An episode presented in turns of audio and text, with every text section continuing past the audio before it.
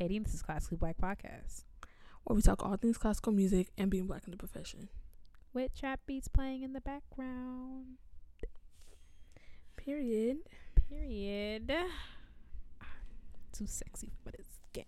Too sexy for this Oh, that's a new Drake sexy song. Pardon? It's a new Drake song. Yeah. I have The album that doesn't have a hold on me like I like I thought it, uh, like I was hoping, but there are some there are some gems. I still haven't listened to it all the way through. I've heard quite a bit of it um, through like other people, and also I, like I said, one of the tracks was playing while I was fighting for my life in the woods that day, and people with no context are gonna be like, "What?" Um, um, and then also through you know somebody else I was playing. That's why I tweeted. I was at somebody's house and hearing Donda against my will. Yeah, yeah. Um, y- your inner ear would have to go. Um, and I was like, so, um, but then I also heard a lot of Certified Lover Boy too, which I didn't mind, but Yeah. I was like, I- not me, not me, not listening to Donda, and now it's just in in my face. Yeah, I got over Kanye too quick for me. It really just does not sit right in my ego bowl. Yeah, Like the way people move on from certain things is, is really. I'm not saying people don't deserve grace. I just feel like he doesn't think he was wrong for what he said. Did he apologize for that? yeah, I doubt it. And the Not I whole red cap thing and the it was just it's too much. Like, in the spitting in the face of our ancestors that died behind, um, trying to free themselves from slavery. Like, come on, bro. I'm so y'all really were like, oh, it's okay. Nada. All of the lights. I'm like, the first Kanye song that came to mind. but um, anyway, yeah, so hate that for us, but we move. we do. Y'all move on too quick. So, um, just a quick little one two um from the from the inbox. The Joseph Conyers Symphony Orchestra is coming out with a new album. It'll be out by the time this comes um this comes out because it's coming out on Friday, which would have been a couple days ago when you're listening to this on Monday. Um so they're releasing um recordings of the Florence Price uh, Symphony Number One in E minor and Symphony Number Three in C minor. Is Number Two lost? I'm about to say like y'all Because I've never heard anybody talk about no Number Two. ever like have I Maybe it's seen- lost. Has I'm- to be. I'm gonna look it up because literally no one speaks about Number Two. I've never seen anything of it. um you know what what this really you know because okay so when orchestras like they they release albums and things like that usually it'll have the orchestra name on it and the music director and i just feel like i think it's time we move past the music director always being the conductor because i feel like joseph conyers name should be on the cover of this album you know I like personally think it should just be him on it. I like I love Florence Price, but we've seen this picture a million times. How about we put Joe on the cover? Could you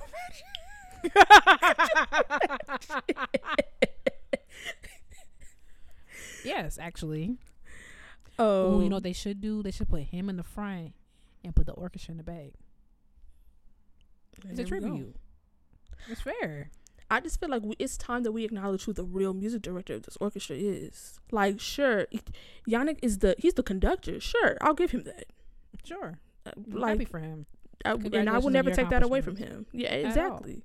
Exactly. But the music director, who was really directing the music, I just feel You like can't tell me that Joe don't have back problems carrying that whole orchestra. Just tired, just bent over. okay. um. Yeah. So I just feel like it's time. Like, listen. Let us know in the comments. We're gonna Isn't get it time? We're gonna get. I feel like this is the one.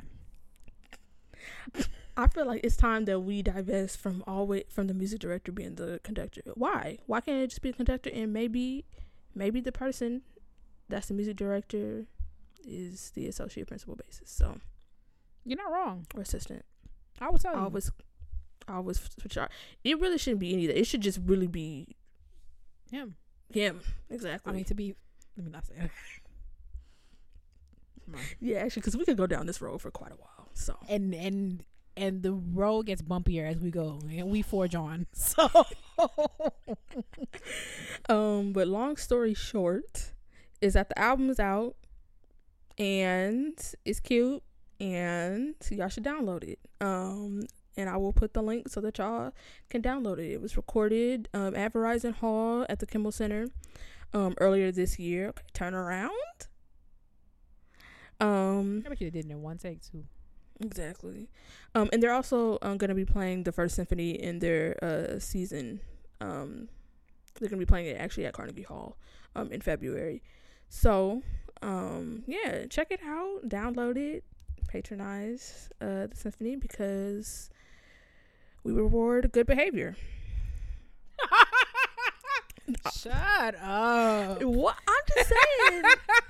I'm just saying I have a val like I'm not going to in you know I don't really go to the orchestra that much regardless. I went you- on I'm a couple days ago. just there. No, but I'm saying when was the last time I went to an orchestra concert before that? Like I'm saying generally generally I don't go to the orchestra, but I did just go a couple days ago.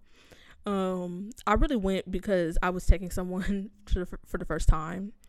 Um they had never been to an orchestra concert before. Yeah.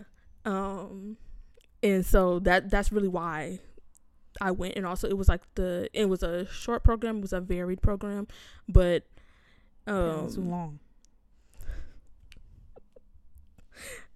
this person was asleep like halfway through the first piece. um the first piece was Don Juan and they were just like, Yeah, it was it was just too long. He was like eighteen minutes? No. And I was like I was like, no, see they need that's to exactly why I didn't take you to see like a full length symphony. Nah, because when my when my like I don't know, maybe like ten years ago, my grandma like had to do this sleep study thing. Like I don't know, there's they have these rooms at the hospital where they hook you up to a whole bunch of machines and they they sleep, and she didn't want to go alone, so I, I spent that night there with her. And they need to do that because if you could fall asleep there in Don Juan, you could do anything. You might have the cure to a whole bunch of stuff. They need to do that. That's, that's why I was like, oh my gosh, up.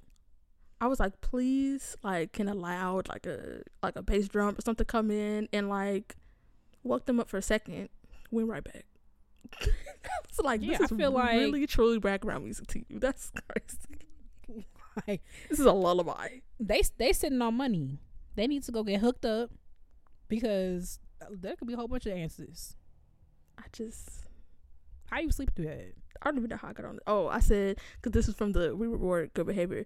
I have you know even though I don't usually go to the orchestra, I do have a rule that I'm not going to nothing with no black composers on it. I just don't feel like that's something I want to do um at this point, especially because I just don't like.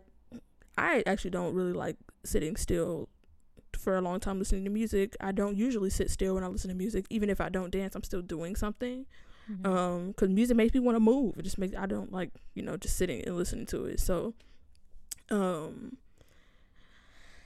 that's why yeah that's that's like the main reason why i don't go although i was pleasantly surprised i think maybe because it, it's just been so long since i've been in an orchestral space i was like okay it's kind of cute like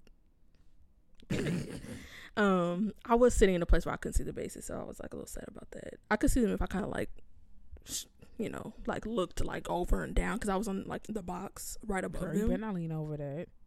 well i wasn't lean i didn't have to lean over it but Oh, like okay. kind of like i had to like kind of yeah but um literally no one can see what i'm doing but you but um but yeah that's what i mean by we reward good behavior. We patronize orchestras that play black composers um consistently.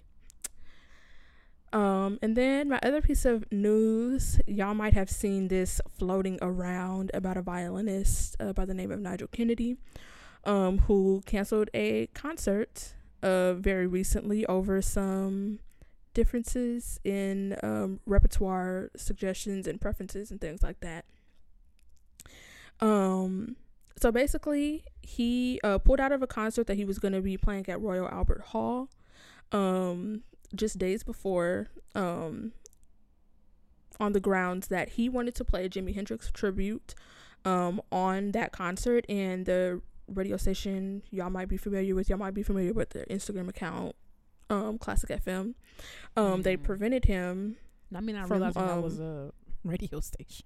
Right. You said it just now. it's in the UK. and why. stuff. Yeah. Um. Yeah, it's in the UK, I believe. Um. Yeah. So they apparently felt that that was not appropriate for this particular program. Um. He made their he called their decision culturally prejudiced. Um. And he also called it musical segregation, and he also now calls the radio station Jurassic FM. Um, because they said that they preferred that he played Vivaldi's Four Seasons. What? Yeah. Um, he actually intended to play this Jimi Hendrix tribute with Chineke. If y'all don't know Chineke, girl. Um, Chineke is a black and ethnically diverse um orchestra in the UK. Um, so check them out if you don't if you don't know about them. But um, he was told when he you know wanted to to play the tribute that that Jimi Hendrix was quote unquote not suitable for the station um, for the station's audience. So they told him, whip out that Vivaldi, sis, um, if you want to play. And so he said, actually, I'm good. I will not play. Um, so this is a quote from him. He says, This is musical segregation. If it was applied to people, it would be legal. Not always. Um, but if that type of men- mentality is rampant in the arts, then we still haven't fixed the problem of prejudice. This is much more serious than my feathers being a bit ruffled. Prejudice in music is completely dreadful. They're effectively uh, saying that Hendrix is all right in the Marquee Club, but not in the Al- in the Albert Hall. Now, I think it was. I want to give credit where. Yes, it was Garrett. Garrett posted um, a throwback from Classic FM's Instagram where they actually posted a picture of Jimi Hendrix and a quote when he was praising some like classical composers from the canon and was like, "Oh, so y'all fine with Jimi Hendrix as long as he talking about the canon." Mm. you know. But then when he wants to play, when this violinist wants to give a tribute to Jimi Hendrix, um, who contributed so much to music, then all of a sudden it's whatever. But y'all, y'all really don't care about anybody playing pretty much anything. Like, like y'all will post because Classic FM, like you said, post memes and stuff. They also post people Mhm. doing like, you know, interesting quote unquote or crazy things with their instruments or you know whatever. So y'all y'all can post like, oh, someone's playing this song by Queen or by the Beatles on the cello or something. Like y'all would for sure repost something like that. Mm-hmm. Like absolutely. For, like y'all would absolutely do that. I have no doubt in my mind. well, that's they people too. So Exactly. So it's like it's not even that. Oh, it's not appropriate for your audience. Oh, it's popular music. Like it's it's really not none of that. Like if we're being one thousand percent, yeah, it's not. because if they wanted to do a Beatles tribute or something, y'all would be oh Right. come on in, you know. Um yeah, so I was like okay. Um and actually something that I did learn from this whole um from this whole like situation was that apparently towards the end of his uh life Jimi Hendrix actually wanted his music played more in symphonic spaces. That was something that was a goal of his um in his career. Unfortunately, he died like tragically. Like, I think he was he's in the 27 club, which is like all the all the famous people that died mysterious not mysteriously but like coincidentally rather at 27 um Mm. Wait, I don't mind. Okay. I don't know how many but I know, also know Amy Winehouse is one too Mm.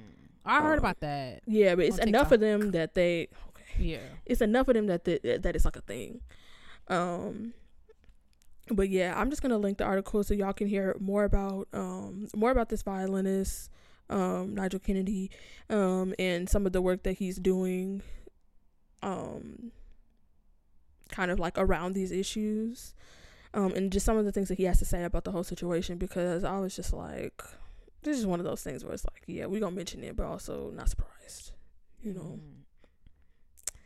hate that for us. But yeah. Period. Okay. So, um, I've said before on the show that I really enjoy Jemele Hill's Unbothered. I like Jemele Hill. I think she's a fantastic, fantastic fan. She's just good at her job. She's a f- fantastic journalist, like hands down. I've there are a few people I know that interview, um, as well as she does. So I was listening to her podcast, talking to Jasmine Guy. I had to cut it off because Jasmine Guy got a role. She's playing a Jamaican, and that just irritates me because one, she did the accent, she sounds Trinidadian, and two, just hire Jamaican. I understand it's Jasmine Guy, but whatever. Anyway, so on the episode, she has a segment where she just like talks about something random, and she was talking about how um because she was talking to Jasmine Guy, Jasmine Guy was on a different world, and she was talking about well all the stuff about HBCUs, how come you didn't go to HBCU? So she was kind of delving into that. And she was talking about the whole reason why she even got into journalism in the first place is because she had a teacher, a mentor rather, that was like really hard on her. Like, this is what this is what it has to take to be a journalist, and you're gonna be a journalist. They apparently Detroit has like a journalism prep program. I don't know if it's still in existence. And she did that program, and this black lady who went to FAMU eventually um, when FAMU started the journalism program, was running it in Detroit and was really hard on her. And she she said something to the effect of, you know, this person was really hard on me, almost too hard sometimes. But you know, as a kid, you hate it, but you realize in the end that like it was necessary. So I asked Delaney if she had someone in her life, whether it was classical music related, music related, or not, that was like, really hard on you and like in the moment you wish that they weren't so hard on you because it's like kind of OD. But in the end, you know, it ended up working out for you in that it affected the trajectory of your career. That's how we're gonna bring it back to where we are now. Um, that that it affected the trajectory um of your career that you notice like in your daily. So basically, someone who gave you tough love, but like that that love manifested itself in how you um, work and operate today? Sometimes I wish I had very fancy answers to these, but I feel like thinking about like I don't think I had anybody that gave me like really tough, you know, mm-hmm. like really tough love. Mm-hmm. And I mm-hmm. know that tough love is not synonymous with negative reinforcement, but generally stuff like that I don't respond very well to. Mm-hmm because I just, what are you doing? Like, leave me alone. um, but I mean, thinking about it, I mean, I mean, you met my mom. I feel like I don't know if I would categorize my mom as tough love, but I mean, I guess in some in some ways, hmm. I'm trying to think like actually I'm gonna leave that alone. but like I'm because I can't really think of like specific examples because the actual like person that I thought about when it came to this was when I was um when I was at EMF. Um, the teacher that I had there, Luciano, he was somebody that like it reminds me of that of like an episode or two ago when you was talking about Tong talking about your your boho and he was like, "Girl, I'm 28." Like what else you got? Keep that. yeah. yeah. What else? um, she gave up eventually. Can't lie. I just don't think, I don't think she remembered. Okay, well then I guess it wasn't that bad. See, and it wasn't. I I I fixed. I I met her in the middle because what she wanted me to do. First of all, I changed my sound.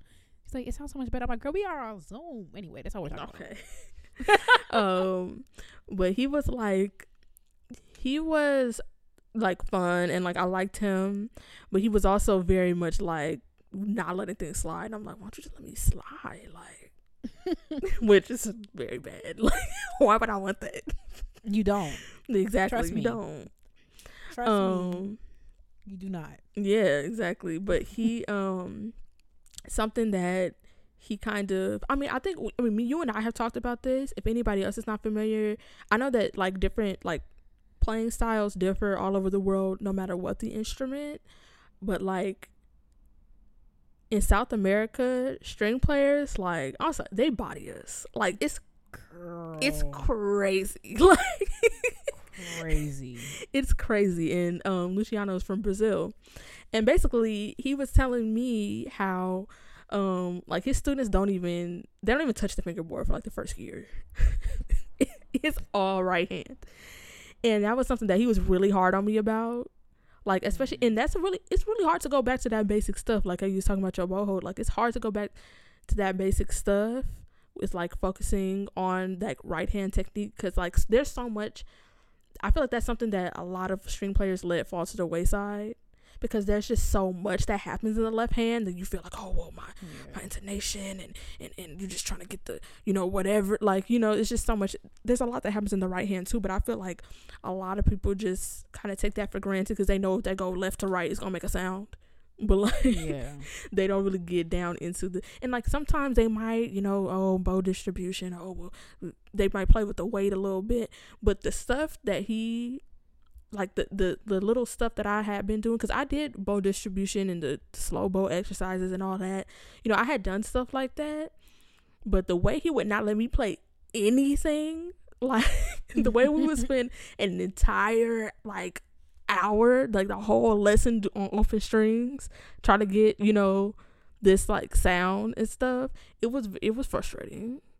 But also it was like when he told me about like how he treats his students that he starts from the beginning how they're not even they're not doing nothing on the bass until the right hand is in check it's like you see the results like i've played with the with the bolivars the bolivar orchestra in in venezuela no I, I wasn't in venezuela but they are from venezuela um it's just freaking crazy it's just Mhm. crazy how they like they just body it's the sound is crazy i don't even know how to Yeah. I don't even know how to explain it. Um, but I feel like that's the closest thing I've gotten because you know I also can't fix my face. So, um, although like I said I liked him, it was also it was a frustrating experience. But I appreciate that he didn't let up on me because I feel like, um, it was just something that you know he had the for the foresight to know that that was something that's very important especially because that's something that I struggle with. I did not have a big sound. I had a to me, I had a good sound, but not a big sound. Mhm. Um, and so that was something that that he was really he was really on me about. Um, but yeah, yeah, Mr. Taylor would always be like, no bodo, no sound. He would always. I mean, I was, when I first got to Eastman, I was in the trenches. He- This man had me playing all type of like. I was playing regular etudes. He just wanted me to play in tune with a nice sound. That's all I did. Like, just play in like easy etudes, like Kreutzer. Kreutzer's not easy, but you know what I mean. Anyway. So I understand. I feel like you have to have a good mindset. I think it's also valid for you to be frustrated because you're only with him for eight weeks and he's spending he's doing open string stuff. It's like I understand what you're trying to do, but we can't only do this because you you can't follow up with me on this. Like I'm here for eight weeks. I'm playing open G. It's not like you, my professor, we gonna do this for a semester and next semester we will. It's like this is a a truncated time. I want to pick up some stuff. I don't know. I can see Yeah. both ways. yeah. But I also think he, he probably wanted to drill those exercises into me so that I could do them when I went back. Mm-hmm. But yeah, like a one hundred percent of the time, we you know he did you know touch on mostly excerpts. I mostly did excerpts when I was there, but yeah. anyway, my person is Miss Phillips. Miss Phillips is my was my she's still alive, but was my fifth grade um teacher and I was so mad when I found out I had her because she did way too freaking much. That's probably uh the what's the name kids when they found out we got Miss Brown. Yeah, probably. Cause she did she did way too much and she was mean and she like whatever. Did not want Miss Phillips. Got in there and Miss Phillips, I remember I remember especially at that age, I was just kinda existing. Like, you know, so I didn't really I'm like, why this lady so mean? Like, girl, it's eight o'clock. What are you doing? You know what I'm saying? Like, I just didn't understand. And like, I remember, I, I distinctly remember we had to memorize. We each had to memorize like a line or two from The Raven. We are ten. you can't tell me there ain't no other literary thing below this level, even a notch. And I'll never forget because this one girl, Brittany Jefferson. Sorry, I should not say her whole name. Don't matter. Ain't nobody gonna track her down. Ain't, ain't nobody gonna track her. Brittany Jefferson got the biggest attitude because like the words are hard, and she didn't have her part memorized. She didn't come to school, and it was it's like you know this was this was 2003. Yeah, this was 2003. So, you know, all that like supportive kid stuff, that wasn't happening. Like, she just berated her for no class. like, she was like, You ain't come to school prepared. You always come prepared. And then and Miss Phillips was black. And it was her and then Mr. Combs across the Mr. Combs run the tight shit. Mr. Combs is even Not runs a tight shit. Mr. Combs? Nah. First of all, everybody was scared of Mr. Combs. Everybody. So you have, and they both black. So you have Miss, you have Mr. Combs, and you had. I was I was surprised these kids' parents ain't complain. You had Mr. Combs, you had Miss Phillips, doing too much, doing too much. The way people used to, the stuff they used to put kids through. The stuff you used to get away with, you could not embarrass a kid in front of the class like that. Girl, when, I, when my sister was in third grade, was it in third? No, it couldn't have been in third grade because the teacher she had was nice. There was one teacher that made my, my sister need to go to the bathroom and she told and she would not let her go and made her pee on herself when she was like when she was a child child yeah lisa had my mom had to come up to the school I mean, On that absolutely. one on that one because why would you tell like an eight year old or like a seven year old and and they're begging you to go to the bathroom Yeah, just- no. yeah. oh yeah my mom's still mad about that I would be too. exactly My mom, my mom always told me if you have to go to the bathroom, they say no, go anyway. yeah was- after that always- that was the that was the messaging because, i guess she probably didn't think that that was gonna be an issue and after that it was yeah if you really gotta go go Yeah, my mom always told me like, do not. And I can understand to a certain extent. I'm not even gonna lie. When I talk public school, there are kids that I just said no to. yeah but once Like, I she asking you multiple times and she rocking back like- and forth and she Mm-hmm. And also, this depends on my mood. To just depending on my mood. Katie one of them she on a power trip over some third graders because I remember like my seventh grade class. I worked them kids, and the, the they those kids. Shout out to Danville Middle School. I hope they're doing well. Those kids rose to the occasion. I gave them. I gave up. I mean, these kids were barely playing in first in first position in soon, and I gave them. If you if you know how grading works, if you know how grading works in string orchestra rep, then you understand this. I gave them like a level four out of five. Level four out of five arrangement of eighteen twelve. That means they put all the stuff in the middle, bumpy da da da da da all the little development stuff in the middle. They had they left all of that in, just like adjusted for the level. So level four is probably like is upper middle school. Is upper middle school, early high school. I had my I had these kids playing. They've been playing their instrument for a year because this this school started in sixth grade. So my seventh and eighth graders played that piece. They worked so hard because I worked them. They were tired of me. I'm like, same part of the bow. I'm like, y'all have to be the same part of the bow. I'm like, uh, uh that wasn't in tune. Uh, uh not even close. And we was okay on, not even close jeez and I'd be like, they used to get, I used to be on their nerves so bad. I used to be like, so let me understand something. Cause I used to be so irritated with them. I'm like, let me understand something. It sounded like it sounded not good yesterday. Y'all went home and laid head to pillow and came back here and it sounds the same. Help me understand. And they just look at me all sad because it's like that is such a condescending question.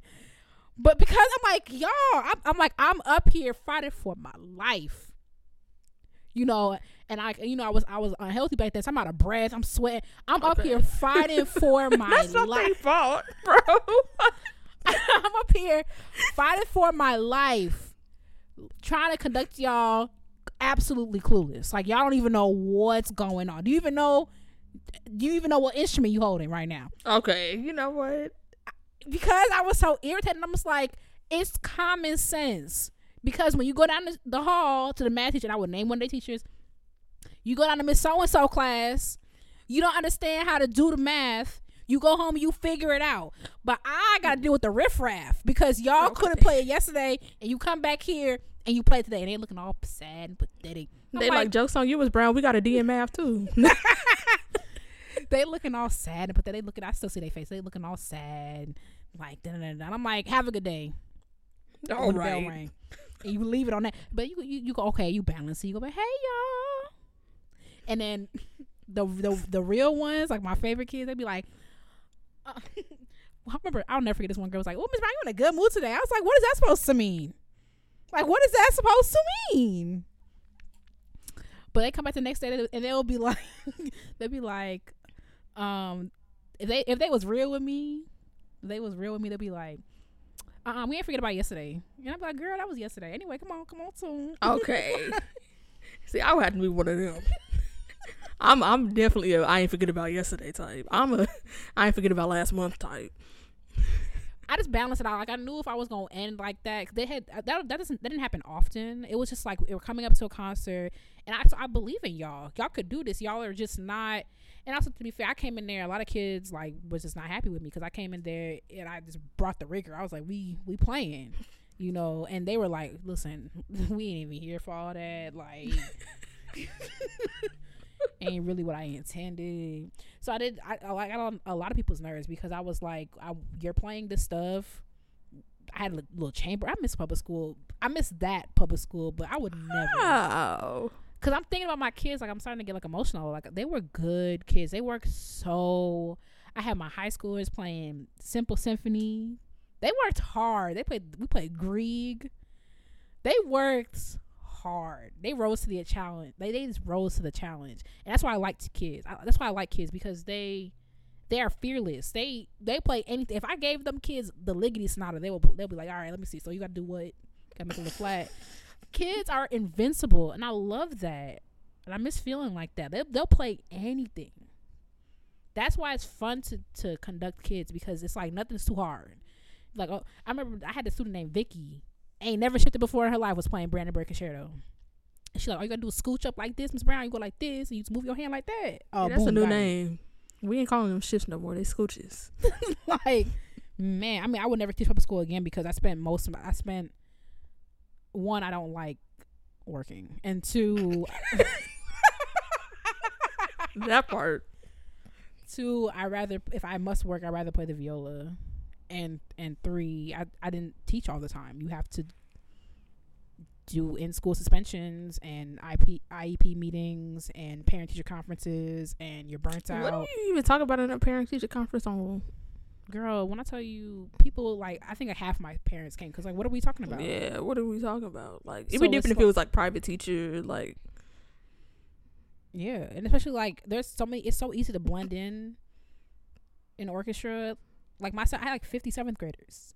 How like if you're not giving me problems or over excelling, it's like it's very easy for you to just to blend in. So yeah. I spent too much time doing stuff I ain't like. Like stop emailing me about the grade book, girl. It's orchestra, and then you got to come up with these freaking like these head ass like things because you have to you have to like you have to fit into they have you have to do assessments. It's a part of the curriculum. They like they need to you need to show growth. You need to be able to measure measure growth. So you got to take out time out of your curriculum.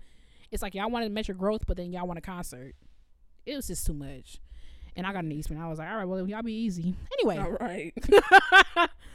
Miss Phillips, she taught me like really like just to go above and beyond. Like she really pushed for me to take advanced math, and I was like, girl, I ain't doing all that. We going to a new school.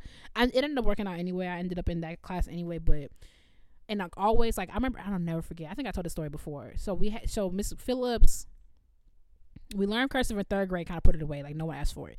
Miss Phillips required everything in cursive, everything in pen. The only thing you could not turn in in pen was um math homework.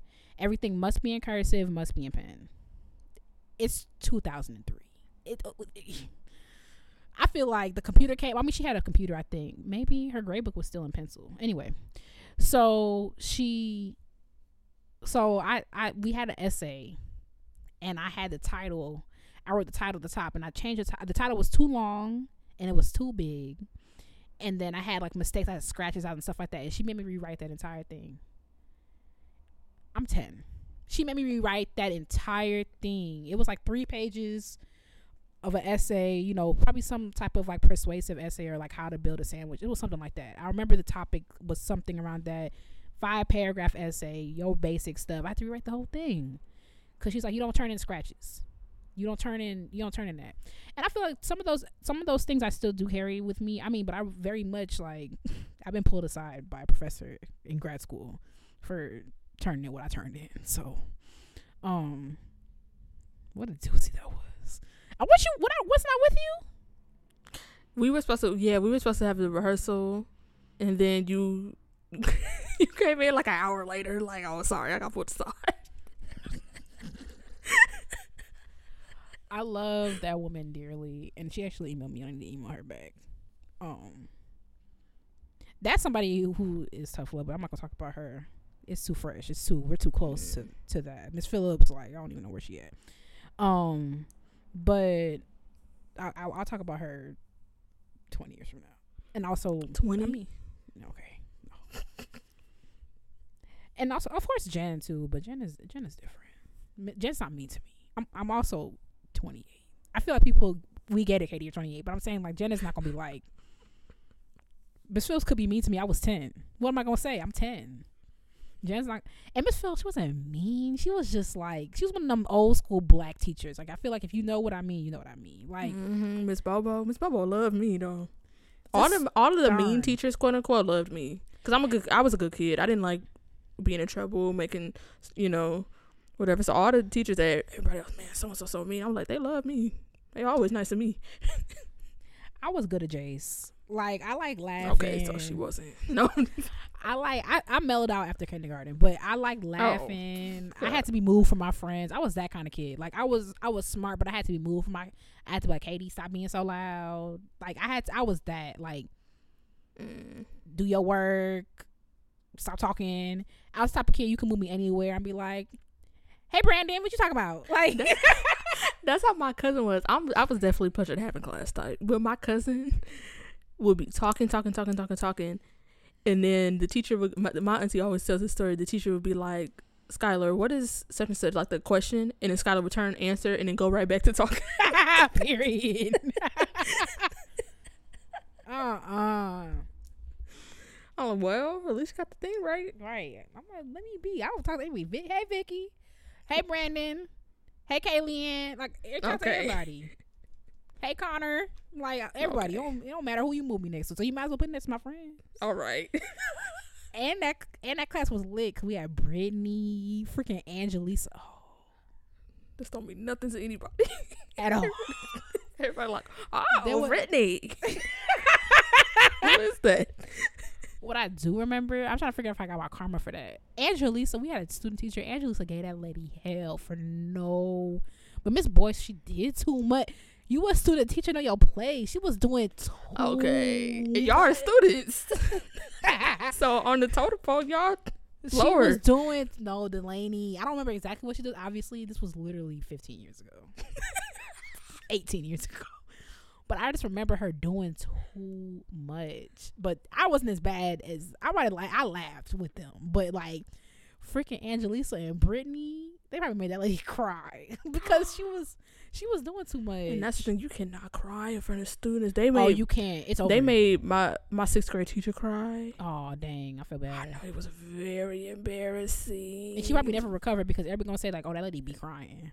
Yeah, and it was the it was like okay, it was like one of those where they put like the smart ish. You know the I don't want to say because I don't want to call other kids not smart, but like you know what I mean. They w they mm-hmm. would group classes together, and it was six A, six B, and six C. And six A was the kids that had the good grades. Six B was in the middle. Six C was the class. Man, they So- shouldn't do that. They they ain't no way they still do that.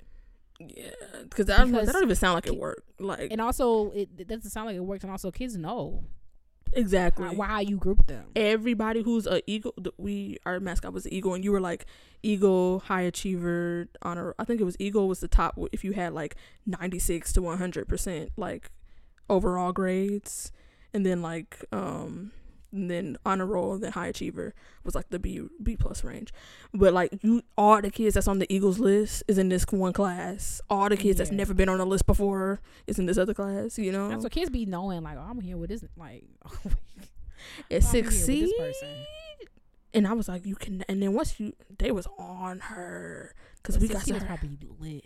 It They probably had fun. I know, but then they was, they was probably taking it too far. Because they really made her cry, and I was like, and then I was just like, bro, she never recovered. But also, you got to thug up. Why you making kids make you cry? right? Well, you got to thug up. Maybe she Ain't was no having way, a no. hard time at home, and then like, you never know. People be in their personal lives, and Yeah, dang, you know, sixty was lit. That's why when I was in the string orchestra my senior year, I'm like, y'all having fun. I'm like, we working. We was playing Shostakovich and John. In symphony orchestra, y'all having fun. Y'all playing arrangements. I was lit, and that's where all the black people were too. They were probably six C was having. They were lit.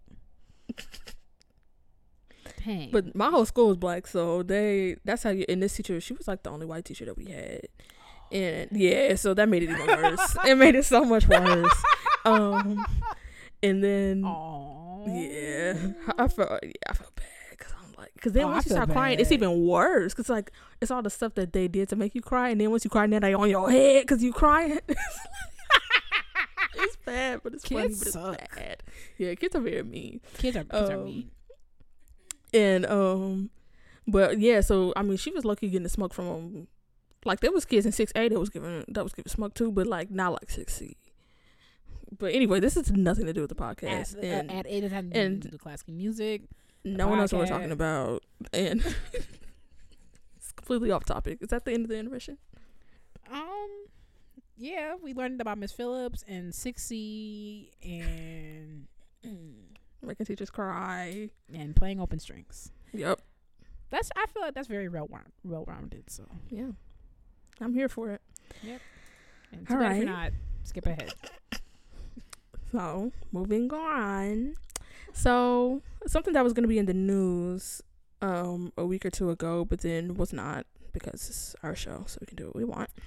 Um was the fact that um Apple Music announced no they one challenges us on that.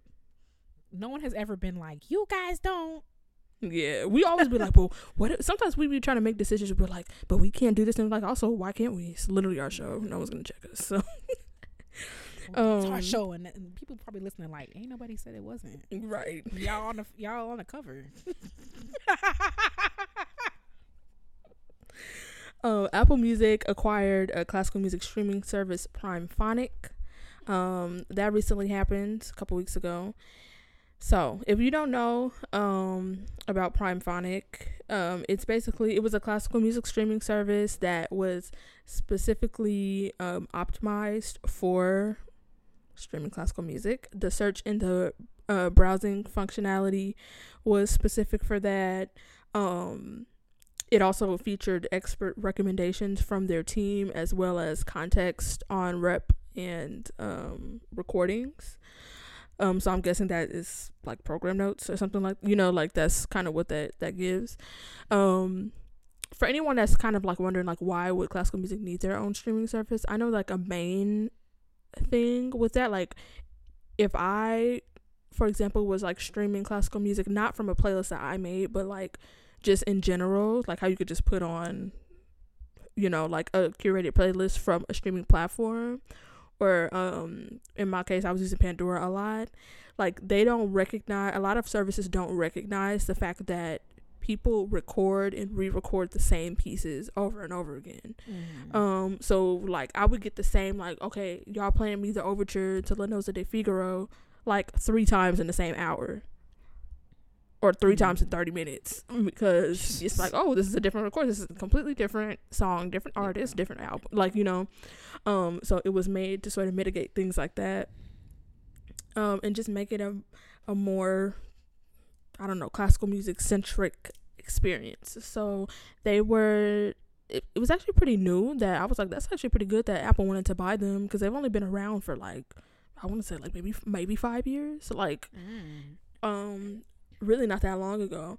So they announced that they had bought the streaming service, um, and Apple um, also announced that they would be working on not only bringing over the features from Phonic to Apple Music, but creating their own cla- special app for classical music listeners um, under the Apple Music umbrella. So it's not even just going to be like an add-in to Apple Music. Apparently, it's going to be a standalone app, classical music experience um, that will have all of the things that Primephonic has, plus exclusive audio content. So first, I wanted to get an idea because I know that you told me off the record or off the mics, I guess, that you had no idea that Primephonic even existed. and don't. Okay, uh, I knew it did. I I do follow classical music stuff, so like I would get I've gotten like ads for Primephonic on my Instagram before. Mm. Um, but we'll we'll get into that. First, I want to know like what, if any, classical music like media or tech or something or anything like that, whether it be apps, podcasts, like whatever sort of um media that you use to engage with classical music outside of your. It doesn't even have to be outside of your practice, but like even if you use like for um for practice, like do you consume and I also want to know is something like this this app as I've ex- as I've explained it something that you would as a classical musician be interested in or um yeah like would you use it? Okay, so I only use um my tonal energy tuner. Shout out to the best tuner out there. That giant is the best tuner. That's a tonal energy tuner. If you're using anything else, I don't even know what you're doing, baby. Like, okay, chill. What's so good about this tuner? No, for real, that's like the best tuner. Um, and no, I'd like. I like all my stuff in one spot. So, and I really like Spotify. So, like, really, really like Spotify. Everything I do, everything on Spotify. Um, so there's really there will really be no reason for me to to use something else, even if it had, even if it had like exclusive, like it's very rare that I even go out of my. It's gonna sound bad, but it goes. It's very rare that I go out of my way to listen to a specific.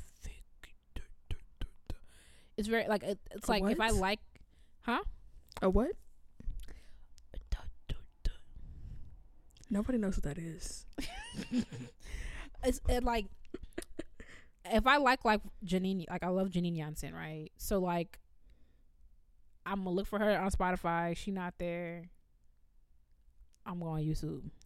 There's no Mhm. reason for me to. and if I was like the piece, like obviously everyone's interpretation is different, but if I like the piece, I got the piece. Like it's it's there. The only time I've ever gone out of my way to listen for a specific recording, um, I was I'm, I was working on an excerpt and Jen was like, "Go listen to this orchestra do this thing." It wasn't on. It wasn't on Spotify, so I had to go out of my way to go find that. But I just don't see myself having to hip hop through different apps to listen to different stuff, especially like like Spotify has a like song thing, so like it's a rotation of like I just like songs and it just plays everything song that I like. And so I'm liking different stuff. So that's like my most diverse playlist because it's like I like classical music, reggae's on there, whatever, whatever. Ah, ah. So now I'm flipping back and forth between nah. I think this, this practicality of it I wouldn't long story short. Practicality of it I wouldn't even use a different app. I don't care if it was the best app ever ever. Like I just don't see myself doing that. Yeah, I would say like I feel like if I listen to classical music, it's usually on YouTube. Um, I, that's just where I go to listen to it. I feel like I don't have much classical music that I down. I have the only classical music I have on my like actual in my music library are things that I bought Mm-hmm. um before I started using Apple Music for streaming. I would have to also say that my answer is no. I feel like a bad person, but like also like I'm just wondering like cuz Primephonic was a subscription and I'm just really wondering like dang, like people are really subscribing for a Oh, classical I music only uh app. I'm really wondering what I feel bad, but I, I do wonder what the draw is for that. I already paid a subscription. That's Eastman. Okay. right, that's my classical music subscription. Right, like girl. As Eastman and ISU. Life for life, actually, at this rate. So Um, but that kind of got me thinking. Like, so we both said it. It don't sound like you know. We we speculating. You know, maybe they gonna come out with a. if they can if they come up with a joint where like I could um where I could like turn my app on and like right over there in that corner Itzhak pop up. Okay. That's lit. That's lit. Or what's that? Is it smart house? No, for real. I'm for real. You're not All listening. right. No. You're not you're not listening. And that's intentional. Here, oh, okay. well, we, we're here on a podcast. People are waiting to hear what I have to say. So hope you're No, I guarantee they're not. Oh, okay. So you okay. know, So you see that little that little. It's like a twenty with a or a mm. ten with a circle around it. That means skip ten seconds. So just skip until you hear Katie stop no, uh, talking. no, no, mm-mm. We can wait ten seconds. Okay. You know, on Smart House where like they had that phone where like you not hello, where like the image will pop up 3D on your phone. You know what I'm talking about. You know what I'm talking about. Delaney. Delaney. just finish what you gotta say. I'm gonna I'm just let just her tucker herself out. I'm just saying, if they had that on the app where like it popped up, you look at my phone. It like you listening to your thing, you you looking at the wall, and my phone right here in your screen. I, you're not even up on my screen, so You know Oh, my damn. computer my computer does Oh, whatever, so I don't want to I'm not even going to click away from this. Dang, okay, just imagine me. I'm holding my phone No. and and it um like an image, a 3D image pops up on your screen. Someone come up with that. That's lit. I will get the app for that. Absolutely, indubitably, I will get that. All right. not indubitably. Okay. but that just got me thinking as like I'm I'm wondering what they mean by exclusive audio content too because that doesn't seem like recordings. That might seem like supplementary or or you know Maybe things like hear- podcasts and things like that. or like even hear Um, people practicing, or like maybe even like uh dress rehearsals. Don't even sound fun. I do have I do have a tape. I have a like a box of like Stravinsky tapes. I'm going to ask Richard, Dr. Richard, does he want that? Because you know he did his master's thesis on Stravinsky, and it's like some. It's like Sorry, it's um like Stravinsky things, and it's also some rehearsals that he conducted on like on Yeah. CD like that. Like I I guess I could see that. Like I mean, but that's also the appeal of that is that Stravinsky's no longer here, and like you know like. I mean, people would pay to see that for really famous conductors, I suppose. Um, you think so? I, I mean, open for her. They invite donors now. and things to open. Yeah, like if Definitely if there was like a yeah, especially like if yeah, like people who are like really intense classical music, like really, like yeah, like really famous, like almost celebrity conductors. Yeah. Um but I'm also like kind of wondering what that is, but I was like thinking about this because I feel like we haven't we've talked about classical music in social media before, but like thinking about like the things that we use every day like streaming services and like just tech and media and stuff and how a lot of the things that we draw from on this show are like in popular culture and popular media and like we kind of like bridge the gap to classical music. I'm I was just like kind of wondering especially as people who are in classical music media, I guess, um, like what it would look like for that sort of like there for there to not be a, a gap to bridge. You know what I mean? Like for something like that to be normal um, in classical music, kind of like modernizing it in a way, because it seems like that's kind of like what they what they want. I was gonna ask you what type of tech like what type of like advances in that sort of field would you like to see but you already told me and it was ridiculous so i suppose okay, hold on. Let's let's relax. What's ridic- What's ridiculous, Delaney, about having an image of Yo Yo Ma you, in my you living You don't room? even know because I was trying to switch it up. Imagine okay. you can't. It's it's COVID enough. Can't go outside, but your phone can project a 3D image of freaking Charlie Pikler playing a viola sonata in your living room. That's revolutionary, and it's only because I can't do basic math why I wouldn't come up with it by my own. i thought you said charlie pickles i'm like ain't that the dude from rugrats I was trying to come up with a- with with the a musician's name, and for some reason, that's the only long former principal violist of the Chicago Symphony. That's like the only person I could think of out of the hundreds of musicians, hundreds. That's revolutionary, and it's only because I can't do basic math anymore. Why I won't do it. So, and I feel like It's- you should validate that. all right it's validated the Oh. thinking about like other the only other thing that comes to mind for me as far as like classical music apps and like things like that like i mean you said the only classical music app you got is your tuner or whatever your um Well, hold on. What do you have? i have my tuner i use a strobe tuner it's incredibly fine like like i don't know how to explain it like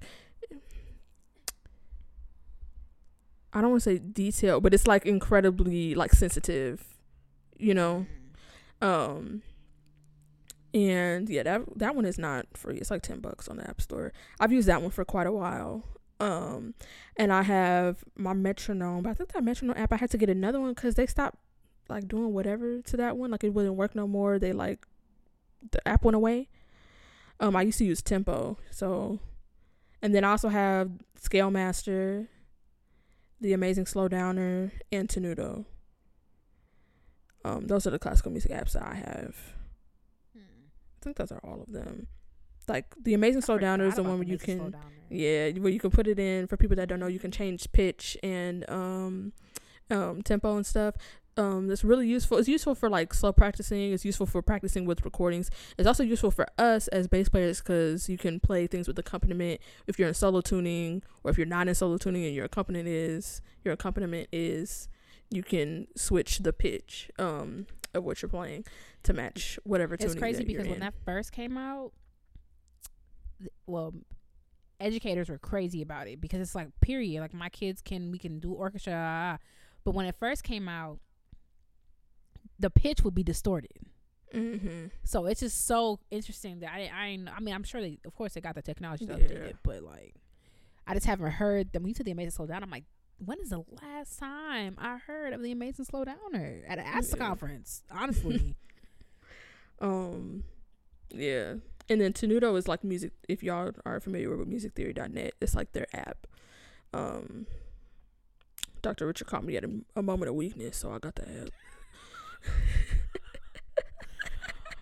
You, Uh, Richard, I feel you asked Richard, he got games on his phone. He gonna pull it up. Right. Um, cause I was desperate. Um, as you know, I was down bad. Um, in oral skills. So that's actually the only music app on my phone th- that is not offloaded. When I saw my metronome offloaded, I was like, wow, that's a wake up call. I want my Um. Okay.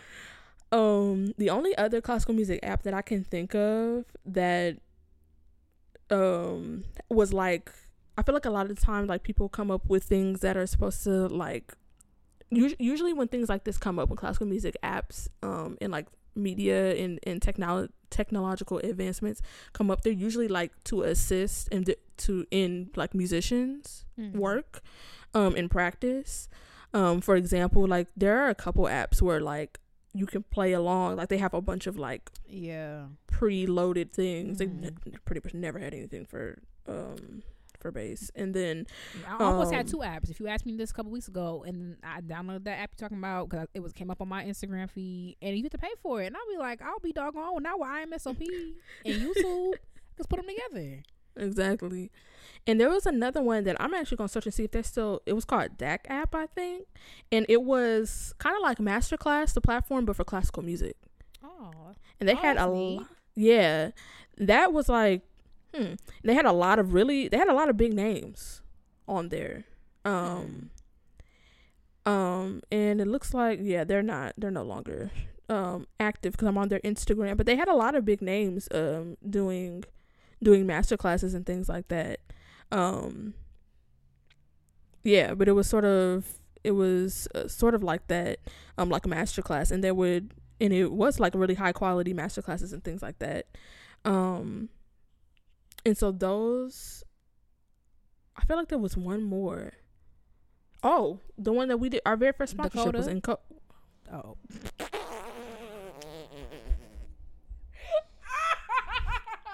my gosh. Our very first sponsorship was by a company named nkoda, which was like we it, it was actually pretty extensive. It had a lot of stuff. It had a lot of um sheet music and it was kind of like, you know, how a lot of people have the iPads where they mark up their music. It was like that and you had a subscription and it had a lot of sheet music. It had excerpt books, had etudes, a lot quite a bit of variety on there. Um which I mean it surprised me. It was like an online music library type of type of situation. Um, but like I said though, I feel like all of the classical music apps that like have that I've seen kind of emerge have been like very like niche mm-hmm. and like for us. And one of the things that was in sort of the the communications, the press release and things about this um the acquisition of Primephonic by Apple Music was that the CEO of Primephonic said that it would be a tremendous development for classical music. They were thinking about um developing a new audience, a future audience for classical music. And I'm just wondering how you feel about that. Like do you think that an app for it, like specifically for classical music is something that would actually help that? Girl, no. Maybe not okay, not completely no. That's kind of dense. Not completely no, but like people have access to classical music on YouTube, and I feel that's more accessible. Maybe um, maybe someone can correct me if they feel if they if I'm missing something, but I feel like it's more accessible on YouTube. Whether instead of having to download an app and then go into Apple Music and try to find all this stuff, unless Apple Music is gonna be like on a Spotify and and curating playlists and just and it's gonna pop up on everybody's stuff like on some YouTube stuff. Oh That's the only gosh. way I could see how it would become more accessible because that doesn't. You could type in bum bum bum bum on YouTube and it's Okay. gonna pull up. Literally, it's gonna pull up YouTube. It's gonna pull up what's what's name? Beethoven. Beethoven. So sorry, it's late and I got like two hours sleep last night. I was just tossing and turning. Um, so I, I, I mean maybe I'm dense. But they have they're behind the scenes. Like they know maybe they got metrics and uh, this and that and blase squaze about how it's gonna. I swear half of the show is gibberish. They probably got all type of metrics and stuff, but. Yeah, first when I, when I was look, looking at you when you were saying it, I was like, "Huh?" And that's why I feel like a lot of people in classical music just live in the clouds, and that's why we don't get a lot done. Like y'all just live in the clouds. That's what I was like because I was like I feel like a lot of these things like like I said the past ones have been marketed towards classical musicians and I feel like oh, a specific classical music app is not something that is going to be Yeah, like revolutionary for creating these audiences. So like I was just thinking about the fact that we on the show talk a lot about like what people can do to get more people into the concert hall um and and appeal to new audiences. And I'm just kind of wondering like how that translates to this because that's something that they say that they want to do with this app, but I've literally never thought about introducing people to classical music um using a platform like this, especially a streaming platform. That's kind of where cuz like we've tr- we've done put me on and we like talk about classical music and stuff. So that's why I'm like maybe that exclusive audio content that they mentioned will be podcast will be yeah. oh it said audio so it's not gonna be video. But you know something like that to kind of bridge the gap. But i'm wondering like of all these conversations that we've had um about creating new audiences for classical music like do you even see like a way or an opportunity for a streaming platform or like a, a classical music app to be the thing to bridge the gap Wait, sorry, one more time.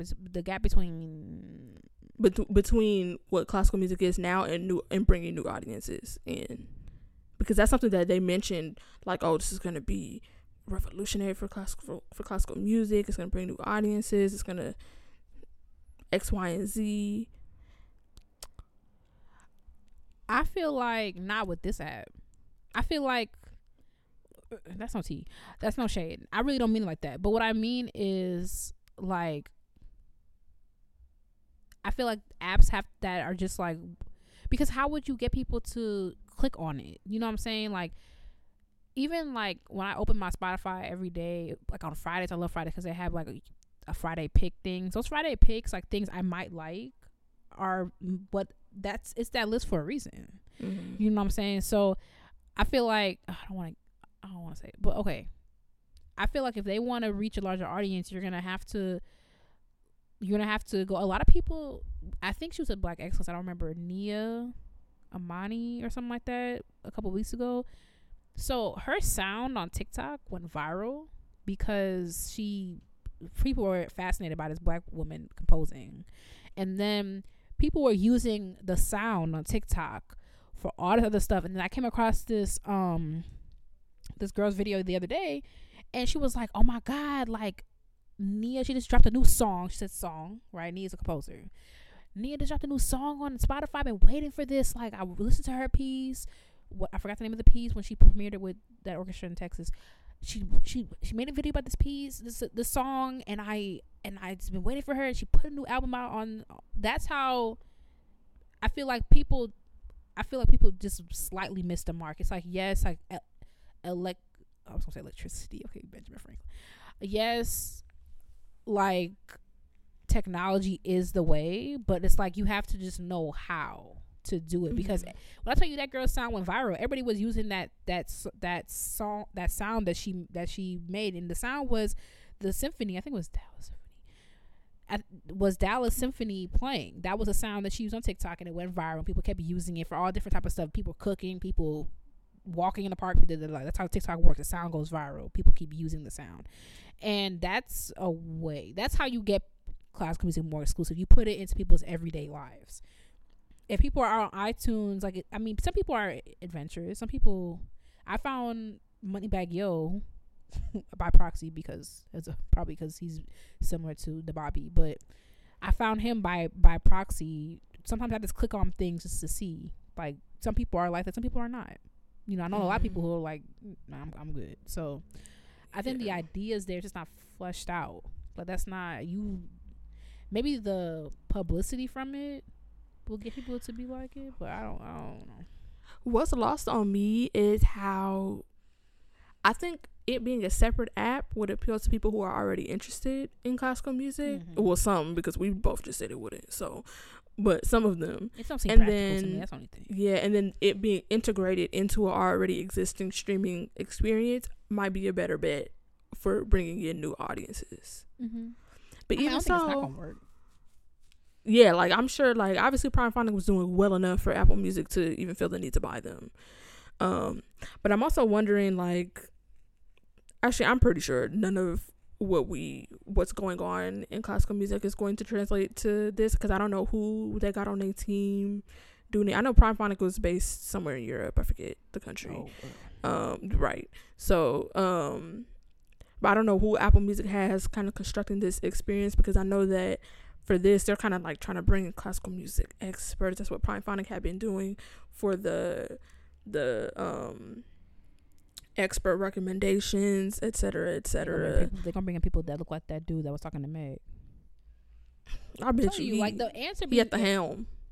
the answer just be so it be in 72 font for me and y'all just go right around it that's why i just be like i just be watching y'all like i don't understand what else y'all want you had an opportunity you had meg the stallion to you have meg the stallion right there. You got this weird dude to come talk to her. Y'all doing this whole app thing and you got people from europe leading the conversation. Good luck.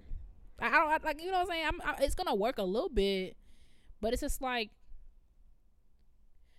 I was, I was talking to somebody the other day, um, and they were like, um, it's like people people I feel people in a different generation. I feel they, they just missed the point, like just slightly. It's just like it's just not. all I don't know if that's your experience. And we were talking about like this idea of how like separated I felt from the Chicago Symphony, even the Evans Symphony, how how separate I felt from from that experience. And they were saying like, oh, when I was younger, like we just like went to the symphony, like that's just what we did. And I'm like, that's what you did. And it's mm-hmm. like you can't just expect people just to go if it's just not. That's not what people do. And it's like, well, do you have access? I'm like, no, my my mom was not taking me down there to to do that. Like that's just not what what people do. So the expectation that it's like people are just gonna click on something arbitrarily and like then the world's gonna be saved. It's kind of weird to me and just like not fleshed out. Mhm. But they got people running numbers behind the scenes, so I'm sure they. Yeah, I'm sure there's probably gonna be there probably for their taste will be enough classical musicians to patronize it. I just want to clarify, like for those that probably that might have been a little bit confused, is that like a while ago, it was a couple years ago, there was a video of Meg The Stallion like Oh, talking to a classical music guy, but he was like some like nerd that had never like listened to anything other than classical music before, and so like it was just very or like ever talked to anyone else before? Yeah, and you could tell it was sort of it was sort of gimmicky, like oh, classical music, this thing that's the antithesis of hip hop. Like you know, it was just something. It was like that. It was kind of like playing on that. Oh, it's only white people and stuffy, nerdy white people that listen to this, and here's Meg, and sh- she like to check her booty, and like like it was just like Yeah, it was it that was- it sort was- of thing. That weird like, you're right, gimmicky like. What was she wearing too? Because I feel like she was wearing like something she would perform in. I'm like, she. If you look at her ev- ev- every day on Instagram, like that's not how she dressed. I don't remember. My memory's f- fuzzy on that, but I feel like she was. Yeah, and he was in like a tux or something. It's like, like, what are we doing? just like ridiculous. Um, and then also with the whole like, like, because I feel like with the whole uh, saying like, oh, y'all got people from Europe, um, leading the conversation. If y'all don't know, I just feel like a lot of the conversations that we're having about diversity, like they really, in what I've seen and what both of us have seen, which is why that this, which is why we were kind of like knowingly like, yeah, is that those things kind of they have fallen short across the pond even more so than they do over Mhm. here, which is super hard, but somehow accomplished. Um, Yeah, just we not just by. I know y'all hate research, but um, yeah, but you know, people love to assume that you're just talking, but yeah, it's, it's just really the truth. Like we still fighting for y'all to stop using blackface over there, so they still Remember that? it. that's what I'm saying. Like we still fighting for y'all to stop. Like they remember that time. This was all. this was like maybe a year or so ago when they was doing Porgy and Bess, and they had all those white people sign that paper saying that they were black. So that people wouldn't get mad about it. this is like in Belgium or something. I was like, bro, yeah, Girl, I feel like either last year, either last year or t- late 2019, Misty Copeland had to call, call out, um, I think it was the Bolshoi ballet for doing blackface in one of their ballets. And I'm like, first of all, listen, shout out to Misty Copeland, one of my favorite people. Girl, they in Russia. Like, at, like, you have to call space, spade. Like, Russia? okay, like, I feel like Jesus gonna come way before okay. anything we're talking about over here reaches over there.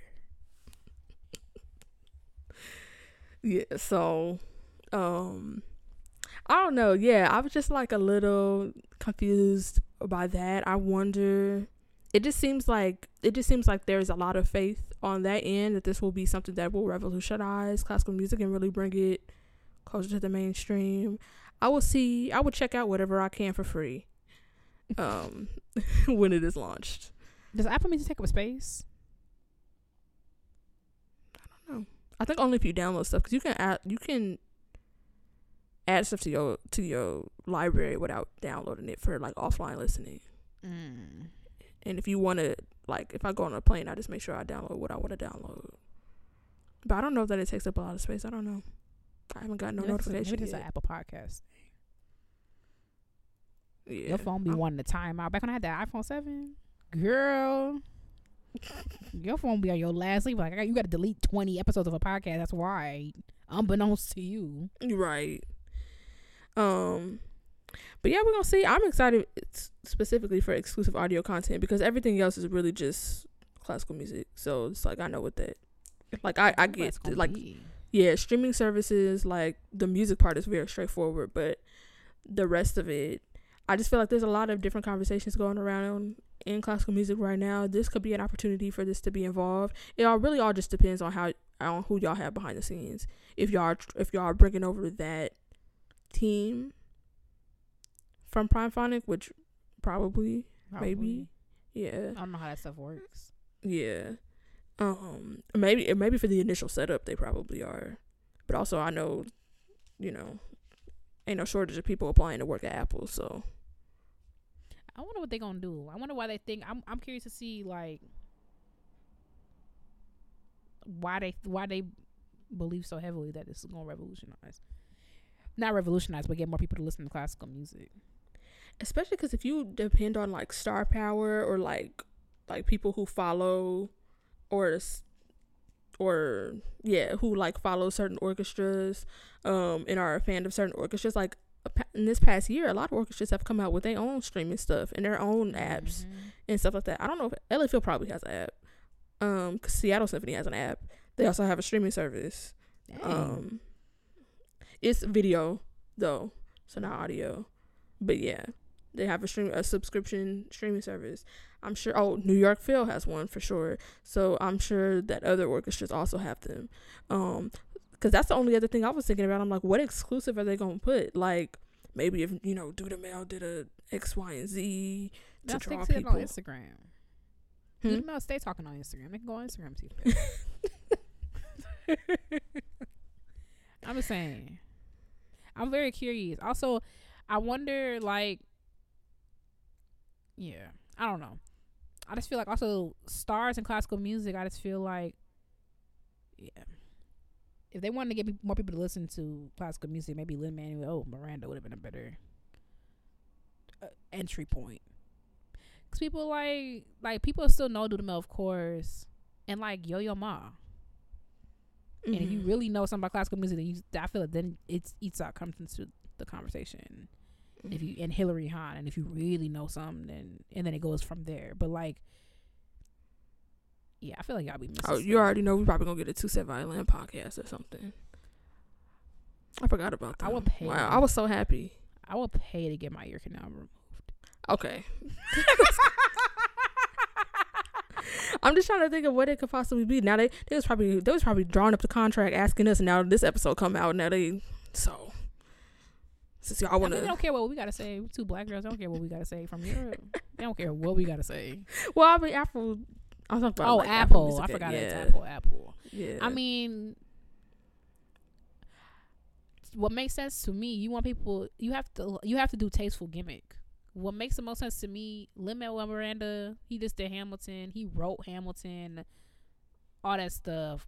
Ah, make him be the person that goes. Everybody loves Hamilton, and he could be like, "Oh, Hamil Hayden." Like you know, he could make Okay. the, he could What? make I'm just talking to y'all. But he can make the he can make finding somebody who it makes sense to who do, who do people listen to? Ju- Bieber? People listen to Justin Bieber? What's the girl? Doja Cat. I don't know if she's a classical. I feel like y'all miss you got y'all got Apple money now. I feel like just putting the music up there is kind of weird to me. Like he just wanted to do it by itself with a couple of posters and pop up ads. Okay. I'm just yeah, like I'm just trying to conceptualize it because I, it, I think it's launching soon. So, well, they're they're first they're gonna like carry over so that the Primephonic like people who subscribe can like still have their stuff. So they're carrying it over, and then the actual app is gonna like relaunch or whatever sometime. They didn't put a date on that, but um, yeah, I was just very curious about how this is gonna look because especially with the past year of so many orchestras going online, so many orchestras kind of trying their hand at that sort of like having their own platform thing. Because I feel like there are soloists and, and stars in classical music, but like I also feel like the the support and um the pool of some of these major orchestras will be something that could benefit. Like, cause LA Phil just had a concert with her. They're having one with Sid, um, at the like at the Ford Theater. They do more like they just did a Black Panther thing at the Hollywood Bowl. Like, that could be a big pool. But also, they got that soundstage thing. They own like series where mm, they got their own in-house production. Like, we gonna see. We gonna see. Also, exclusive content. I would pay. I would. I would watch Lizzo walk me through a flute concerto and teach me the form of a concerto and sonata allegro form. For money. You said what? Said for money.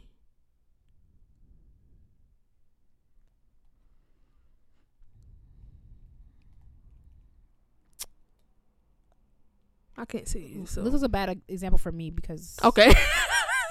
I watch her TikTok for free, Mm. and also like I don't. yeah. I like Lizzo's personality. I like everything about Lizzo, but I just don't like pop music that like that. Mm-hmm. So only only some of her songs bop for me. So it's just like I could pay for you, or I could just like support you on TikTok. I probably choose the latter. So yeah, let us let us know what y'all would like to see from a classical music app from a a dedicated classical music experience. Because I personally am having a, a very hard time yeah, conceptualizing. I think the closest thing that of something that I would spend money for, spend money on, not right now, but it would have in the past, is that masterclass one. Um, just because like they had like when I was like studying, like maybe. because I don't remember it being crazy expensive. Um, I'm trying to think about like what it would be. You know, I would spend money for that. Yeah, like because they had people like Kim Kardashian and stuff. Like I don't know if her specifically, but like people of that caliber, for sure. Yeah, but the American Viola Society, I, the reason why I hesitated, the American Viola Society does a fantastic job of making content. So it's like if I wanted to learn about, I'll see. Uh, We like- we just not the we just not the customers for this. Yeah. the moral of the story. I'm just thinking about that. I mean, but I'm not finna lie. The Berlin Phil did a series. They only released one video. Well, I don't know. I don't remember if you have to pay for it or not, but the Berlin Phil did a series where the principal violas did excerpts. And man, at the time I didn't have the technique to do that Mendelssohn, but now when I when I, I finally picked up what he was putting down, I was like, I would I wouldn't pay for it because I I'm pay, I paid tuition, but I feel like it's a little refresher if it was included in my subscription. If I'm already paying ten dollars a month for Apple Music, that That came with it. honestly, what you said about the American Viola Society, that would be an avenue for them. Um, like things like that because like you said they do a good job of creating content. I was and then that got me thinking about ISB, the International Society of Bassists. And like yeah, they do put stuff out, but also and so then I was thinking, well, why would they partner with something like this? Because you know, cut out the middleman, but also like the production, the level of production that you would be able to get from a partnership like this. That I feel like that would work on all sides because I feel like more like people would probably go to the app, at least musicians, which kind of brings us back to what I was saying about all of these things being pretty niche. But like musicians would definitely go and do that if it had like good production, good content, good guest artists and things like that. Um, and I, it would probably it would probably be worth it for those organizations to have a middleman because of how much better the production would be and therefore how much bigger the pool would be. But also, um, I was like, are we giving out free game? But I'm like, also, we're not gonna do this, so it doesn't matter. Yeah, giving out free game only matters for things that you would actually execute. so I mean, yeah. Good luck. We gave you a whole bunch of stuff. It's Apple. Y'all have money. Use the money y'all have instead of buying yachts. all right, Y'all could do I'm anything. they can do both. Um, Yeah, sky's hundred the times limit. Literally, sky's the limit. So it's right. So if they want to do your 3D phone idea, Bet you. Shout out to I, iPhone 14 when they gonna have that. You could have your phone. Itzhak Perlman right here, playing you a Chaconne. all right. It's coming. You saw it here first. You gotta open your third eye. All right. And so on that note, let's just go ahead to Black Excellence. Or we could just we could just wrap it here. Why? I thought you only got two hours of sleep. I did. But we're here now. All right. Glory be to God. Let's go, cause my eyes are burning. All right. I- I- that's what I said. I was waiting for you to stop vamping. All right, y'all. It's time for Black Excellence, where we hype you up, gas you up, and give you your props because there's room for everyone at the top. This week, I am talking about um Nicole Thompson. Now, I don't know a whole lot about Miss Ma'am because you know she's on TikTok. But let me explain. Let me explain. Let me explain. So the cool thing about her is that she's a black flautist. Oh, obviously. Wait. Okay. Okay. She's a flautist and she goes to Bradley University. She to Bradley University in Peoria, Illinois.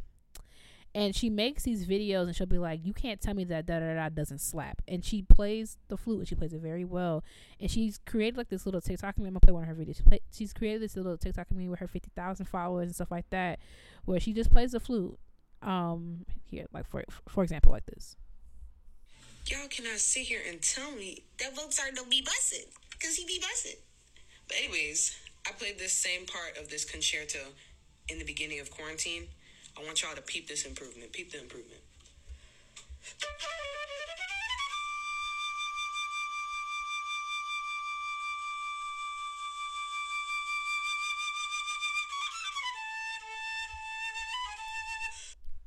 So she makes content like that, and also she's Jamaican, so big up yourself. Um, so yeah, I'm gonna link her TikTok and her Instagram. You could check her out. I just love, I love black people. Um, Crystal said something to me. Crest, not to me. Well, yeah, because it was in my speaker. Um, so Crystal said to me, um, she said something. She loves seeing black people do stuff and just be all up in in spaces that they they are perceived not to be in and just taking all y'all stuff. And I just love that.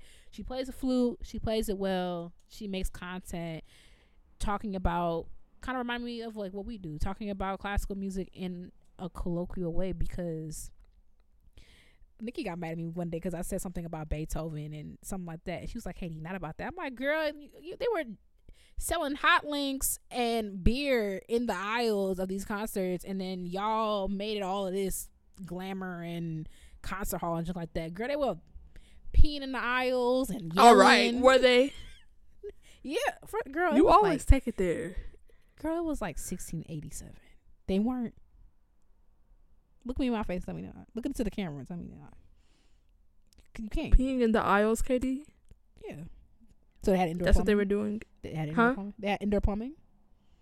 That don't mean they peeing in the There's see, this is the thing with Katie. It's always one extreme or the other. There's nothing in between getting up in the middle of an orchestral concert and peeing in the aisle and having a indoor plumbing in 1680, whatever year that you said. They can't even leave the room Where they gonna go? They already outside. outside. Katie, let's not do this. Um, Shout out to you. I just-. we need to stop doing black excellence because somebody's gonna sue us because I just feel like we just really just put disrespect on everybody's name that we, we, do black excellence for. respect you. We we just get sidetracked. Right. We spend like 15 minutes talking about Medea in the middle of somebody's black excellence. Like, Oh. I just, I feel like there was a, a, a pocket to say this and then I'll let it pass by. But I just want y'all to know that when I took that person to see their first orchestra concert, the very first question that they asked me at the end, or was in the middle, or it was, I think it was after the first piece. Whatever, it doesn't matter. After they heard it, they were like, "So, what is the appeal of this type of music?" Like, oh my god. oh my god! Wow. Oh man, I know. I had such high hopes, and um, Now what is the appeal? I know. You good? Come on, man. What's the appeal of anything? Yeah, but you know, I tried my best. It's okay. They didn't hate it. They assured me that they did not hate it. They were just like, it was like, kind of like when you don't get something and and they acknowledge that like maybe over time, like once you start to mm-hmm. understand it more. However, they did not read the program notes, which I told them multiple times. It would tell you something about what to listen for the piece, but you chose not to do that. So just that was just funny to me. That reminds me of when we did put me on with my sister, and you one of us asked us, one of us asked her what comes to mind when you think of classical music, and she just stared off into space for a couple seconds and said nothing. Jeez. That is ridiculous. And then she, I think she was like, "Well, I mean, Delaney, I guess." Like, Not nothing. Like I don't understand. That's first of all, that's not even possible. But you, out of it's you found it possible to have radio silence when you thought of classical music. That's incredible. Era four hundred four. I'm just really interested in that. I'm really, I'm in my head. I'm trying to figure out. I'm trying to tap into the new listener experience because we just listen to classical music differently, so it's very hard. You know To-? I'm gonna tell you when the mic's cut off because man, I feel like maybe we could recreate this. Let's go. Oh, it's it's my turn. It's a piece of the week. My piece of the week, um, so that we can wrap it up, is called "Remember." It is a new piece. It just premiered on September 18th, um, and it was on the program that I went to. Um, recently, um, it's by Reena Esmail, who is the composer in residence at the Seattle Symphony, um, and it it is for oboe and orchestra, and also like there's a video that also plays with it. Um and it's kind of about i wish i had the program notes right in front of me but it's basically um about sort of like a return. Um it was supposed to be it was originally supposed to open the season last season about like a return from the concert hall. So of course it took on an entirely new meaning when we were out of the concert hall for a year and a half. Um and y'all will just will just see it. It's actually I don't think it's on YouTube, but it is on their their streaming service. So I'm gonna link that so that y'all can see it. You might have to skip around because it's the entire like opening night concert. Um, but yeah, it just premiered a couple days ago, about a week or so ago. By the time this comes out, um, and yeah, I thought it was a cool piece. So it's my piece of the week. Period. Well, congratulations. Y'all made it through that. Thank you so much for listening to Classically Black Podcast. Don't forget to follow us on social media at Classically Black Podcast. We also have a website, classicallyblackpodcast.com. If you're black, join ISBM. We got a conference coming up. Allegedly, I'm playing. It's, it's happening. Um, it's, it, I'm serious. It's happening. Um,